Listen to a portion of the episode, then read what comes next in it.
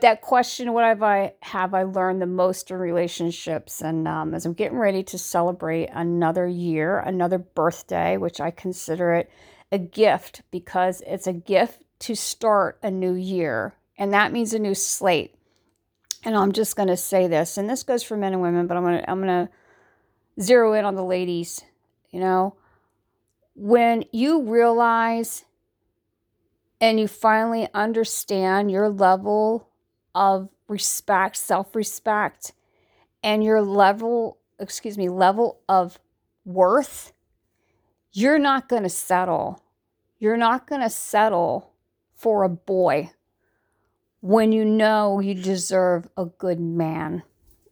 And when you break free and free yourself and the confinements and what you have settled for, you'll realize you deserve so much better. And trust me by saying what I'm going through now is you're going to find yourself a really good, real man who's going to treat you, he's going to treat you like the world.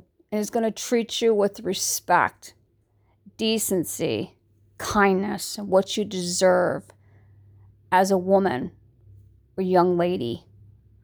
But you have to understand that you deserve that level of respect and deserve the best. And if you're settling, you're never going to find it. You know, take the end of this year and break free and know, most importantly, your self-worth. And I'm telling you right now, a good man good man's going to walk into your life. Take the time now, though, if you need to, to focus on you making yourself happy. And when you're happy, that right man that's going to make you even happier and have the happiest life is going to be free to walk into your life.